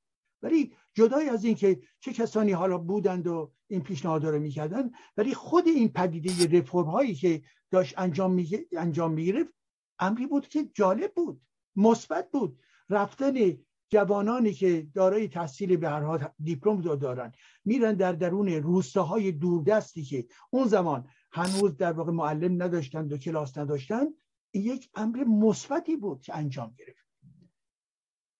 وقتی که سپاه, دانه، سپاه بهداشت جوانان دختر و پسر به این ترتیب خودشون بسیج می‌کردن و در خدمت بهداشت عمومی قرار می‌دادن این امر یک امر مثبتی بود. البته به تب رژیم پهلوی نیز از این مسئله می‌خواست استفاده تبلیغاتی بکنه ولی مانند همه رژیم ها ولی ما به عنوان یک عمل اجتماعی که در نظر بگیریم این عمل اجتماعی عملی بود که برای جامعه سودمند بود به خاطر اون مکانیزم بسته روستاها رو با ورود سپاه دانش عملا چی کار می‌کرد؟ یک تکونی می‌داد یک حرکت جدیدی می‌کرد من خودم همون زمان که جوان بودم با به اصطلاح آشنایی خودم عموی خودم می‌رفتم و از نزدیک می‌دیدم اون زمانی که به حال از بستگان من نیز در همین به زمینه عملا به عنوان سپاه دانش بودند و این و یک جنبندی عمومی منتهای مراتب یک جنبندی دقیقی متاسفانه صورت نگرفته که ببینید این مجموعه چه اتفاق افتاد. و یا در ارتباط با زنان این که دارای حق رأی شدن خب امر مثبتی بود. و همین بود که منجر به چی شد؟ اعتراض خمینی شد. گفتش که اینها حق ندارن رأی بدن. ببینید در مقابلش در مقابل اینکه زنان حق رأی دارن ارتجاعی مذهبی گفت نه. و اعتراض کرد علیه شاه. خب امروز ما دیگر نمی‌توانیم با کینه های ایدولوژیکی و سیاسی خودمون نسبت به اون دوران نگاه بکنیم. باید با برخوردی متینتر با فراهم کردن داده های گوناگون عمل بکنیم. برابری اون که به عنوان انقلاب سفید بود یک انقلاب توأمه با خشونت نبود مانند انقلاب های سیاسی که در زمان انقلاب اسلامی یا در زمان انقلاب اکتبر یا انقلاب چین و غیر صورت گرفت. من گفتم و یک بار دیگه هم نیز تاکید می‌کنم انقلاب هایی هستن که خارج از ذهن ما خارج از تلاش ما اتفاق میافتن. شورشن تقیانن انقلاب میشن. ولی من و شما به عنوان فرد فرهنگی فرد هنرمند فرد شاعر فرد ارزم حضورتون که دانشگاهی ما ستایش خشونت رو نباید بکنیم. ما ستایشگر خرد باید باشیم. ستایشگر پیشبرد پروژه های فرهنگی باید باشیم. این مغزها از زمانی که در واقع فرهنگ در درونش وارد نباشد تأخیری نمی کند. یک اسلحه از یک دستی به یک دست یک فرد دیگری بیافتد این اسلحه چیزی رو در اینجا تغییر نمی‌دهد و عشق به اسلحه این امر ناسالمی بوده است.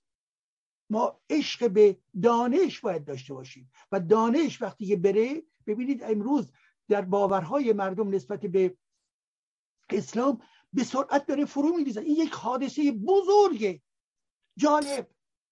با اسلحه شما نمی‌تونید این کار رو انجام بدهید. دانش انتقاد تحولات جهانی است. وجود شبکه ها هستش. تلویزیون ها و برنامه ها هست که به این ترتیب تأثیر گذار هست. پس بنابراین زمانی هم که اون زمان می‌بینیم که سپاه دانش و سپاه بهداشت میرن در درون مکانیسم و عملا بخش مهمی از مالکیت بزرگ فودالی شکسته شد. این یک واقعیتی عزیزان. این یک واقعیتیه. و در زمینه مسائل صنعتی هم نیز گشایشی حاصل شد. این هم یه واقعیتی. امروز ما می توانیم تحلیل بکنیم که آیا صنایعی که در اون زمان به وجود آمد آیا صنایع برجسته لازمی بود یا نبود؟ حال برخی ها می‌گویند منتاج به فرض بودند. بله این هم بود. ولی در این حال این نوع صنعتی که به حال آمد این خود این با خودش تحولات جدیدی داشت. یعنی چی؟ یعنی تولید کارگر کرد. تولید فضای فکری دیگه شد. مسئله سهام این کار، کارگران در مثلا سود کارخانه ها شد. اینها یک فضا و یک گفتمان جدیدی رو در واقع در جامعه تولید می‌کنه. منتهای مراتب علا رقم این تحولاتی عزیزان صورت گرفت که در واقع به عنوان در واقع اصلاحات بود که در اون زمان صورت گرفت علا رقم این می توانستیم انتظار داشته باشیم که این فعالیت ها و این باز شدن ها و این رفرم ها ما رو به یک مرحله بهتری بالا ببرد و بکشاند. منتهای مراتب در همین زمان زمانی هستش که نیروهای اسلامگرا به شدت دارن کار می‌کنن نیروهای حوزوی و نواندیشی به شدت دارن کار می‌کنن. از زیرزمین های جامعه دارن استفاده می‌کنن. از ارشادها دارن استفاده می‌کنن. و از سوی دیگر استبداد عملا اجازه به ما نمیدود که انتقاد بکنیم به اسلام انتقاد بکنیم به قرآن اعتقاد بکنیم و از سوی دیگه هم اون بخش از روشنفکرانی که این توانایی رو می توانستن داشته باشن عملا ناتوان ماندن عملا درک درستی از اسلام نداشتن اساسا اسلام رو نمی شناختن و افتادن پشت توده ها افتادن پشت خمینی. همه عزیزان من بودن کسانی که بودن کسانی که در همون آستانه انقلاب مخالف خمینی بودن بودن عناصر و افرادی که موافق در واقع دانش و و خردمندی و, و دموکراسی و غیر بودن. منتها حجم عظیم سیل عظیمی که به پا شده بود بخش عمده روشنفکران و سیاسیون اپوزیسیون اون زمان رو به پشت چی؟ به پشت خمینی در واقع کشاند و در این زمینه هستش که ما بازنده شدیم. و بنابراین اون زمینه هایی هم که شکل عینی عینی به وجود آمده بود عملا چی شد؟ در واقع هدر رفت به نحوی. هرچند که در زمان به عنوان نمونه در زمان شاه اون اقدام هایی که در ارتباط با زنان صورت گرفته بود یا در بخشی از زنان شهری یک تحول جدید فکری یک تحول جدید در واقع نقششون در تاریخ تاریخ اون زمان نقششون در اقتصاد نقششون در مناسبات اجتماعی بسیار باز شد. بسیار باز شد. اینکه ما نمی‌توانیم ندیده بگیریم. منتهای مراتب زمانی که می‌رسیم به انقلاب اسلامی بلافاصله انقلاب اسلامی جامعه بخشیش در واقع گول خورد فریب خورد زیرا افکار ما در زمینی دموکراسی عمیق نبود و روشنفکران در واقع کوتاه آمدن روشنفکران پشت خمینی ایستادند. و از سوی دیگر وقتی که شروع کرد به تعرض های در سطح اجتماع خاطرتون هست از جمله مبارزاتی که برای به به عنوان اولین مبارزات در ایران مطرح شد همانا مبارزه زنان عزیز ما بود علیه حجاب اجباری که جمهوری اسلامی می‌خواست اقدام بکنه. ولی متاسفانه این فشار و و سرکوب جمهوری اسلامی بسیار بسیار بالا بود. پس بنابراین انقلاب ها معمولا خون میریزن و اصلاحات حال می‌توانید شما طرفدار اصلاحات باشید. منتها نه هر اصلاحی اصلاح نیست. عزیزان من به عنوان نمونه شما اگر به فرض یک اقتصاد مهمترین اصلاحی که اجازه بدید همین خیلی روشن بگم از عزیزان. این اصلاح طلبانی که در ایران هستن چه می‌خواهند؟ می‌خواهند پستی داشته باشن همونطوری که گفتم. ولی اگر واقعا اینها طرفدار اصلاح می بودن چی بود؟ می‌گفتن که سیستم ولایتی فقیه نه یک خط قرمز روش بکشن. در زمان شاه آنچه که مربوط به رفرم ارزی بود یک اصلاح بود. در ارتباط با سیستم کارخانجات یک اصلاح بود. نتیجه این اصلاح در واقع می‌تونیم فکر بکنیم ابعادش چه بود و چه نبود. ولی که در واقع آنچه که اینها می‌گویند اصلاح نیست اصلاح جامعه نیست. اگر اصلاح می‌خواهید برید به کشورهای دموکراسی برگردید. زمانی که مثلا صنایع رو می‌خوان به فرض خصوصی بکنن یا مثلا بانک رو می‌خوان خصوصی بکنن یا اینکه سیستم های غیر متمرکز رو از نظر سیستم های اداری بپا بکنن. اینها اصلاح های موجودی در این کشورها هستش. ولی آنچه که در ایران میشه هست هیچ گونه امکان اصلاح در این نظام وجود نداره. زیرا اون بالا خامنی نشسته و قانون اساسی وجود و تمام حرم آخونده هستش و اینها اجازه به اصلاح نمیدن. همین همین. خب به این ترتیب دوستان عزیز میبخشید یک کمی دیر شد و امیدوارم که به حال پیوسته شاد باشید پیوسته خوب و سرحال باشید. امیدوارم که مردمان ما در ایران زمین بتوانند تلاش خودشون رو در زمینه فرهنگی باز هم به پیش ببرن کتاب بخونن روزنامه ببینن به نمایشگاه های نقاشی برون به ارزم حضور فستیوال های خوب و مستقل برون به تمام این برنامه های گوناگونی که در خارج پخش می شود اونها رو نگاه بکنن ما رو از خودشون مطلع بکنن. و در درون این شبکه های به شبکه های اجتماعی هم بعضی این اتاقهایی که به پا شده است اتاقهای بسیار خوبی هست ولی یک سری از این اتاقهای اتاقهای خود رژیم هستش یا اتاقهایی هستش که توسط عوامل حکومتی و اطلاعاتی در واقع گردونده می شود. اونجایی که می‌بینید نقد به اسلام هست بشتابید. برید توش نگاه بکنید. و معمولا چهرهایی هم هستن که شما اون رو می‌شناسید من یه بخشی از فعالیت خودم رو عملا در این اتاق ها میگذرونم به خاطر اینکه عین یک کلاس درس هستن و به هر حال کسانی هم هستن که محبت دارن مهربانی دارن و به صحبت هایی که افرادی از جمله من و افراد دیگه ای هستن که وجود دارن و حضور دارن به اونها نیز توجه می‌کنن. به امید روزهای بهتر در این روزهای به حال نوروز ازش استفاده بکنید کنار هم جمع بشوید یک شربت بخورید یک لیوان می ناب بخورید مانند آنچه که حافظ و خیام می‌گوید. ماهی پلو بخورید و نمی‌دونم آبگوش یا هر چیز دیگه که میید دارید و در ضمن کتاب رو فراموش نکنید. کتاب رو به فرزندان خودتون بگویید. هنر رو بگویید. همه این چیزها لازم برای امروز و فردای ما هست فردای ما هست. متشکرم از شما.